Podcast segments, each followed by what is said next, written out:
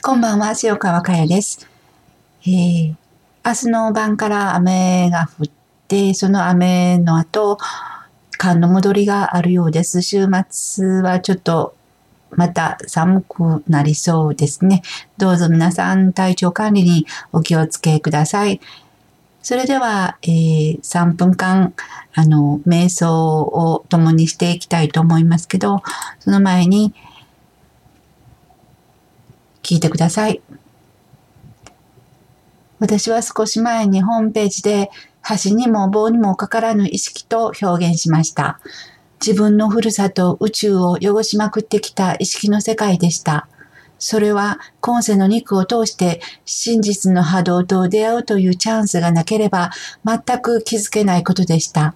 箸にも棒にもかからぬ意識の世界なのに、我の宇宙は素晴らしいと本当に思ってきたのだから、本当にお粗末でした。それでもこうしてチャンスを何度も何度も用意して、ようやく、ようやくそのチャンスを生かすことができたことは事実です。厳粛に、そして喜びで受け止めて、来世の肉を思います。来世、必要不可欠の肉を用意して、自分の歩みを一歩一歩進め、次元を超えていく喜びとともにある計画を立てたことに感謝しかありません。250年後はすでに始まっており、共にある喜びだけをしっかりと見つめています。大家とメキチアルバート、その意識の世界からのメッセージを忠実に実践することが全てだと心得ています。そうです。250年後はすでに始まっています。それでは軽く目を閉じてください。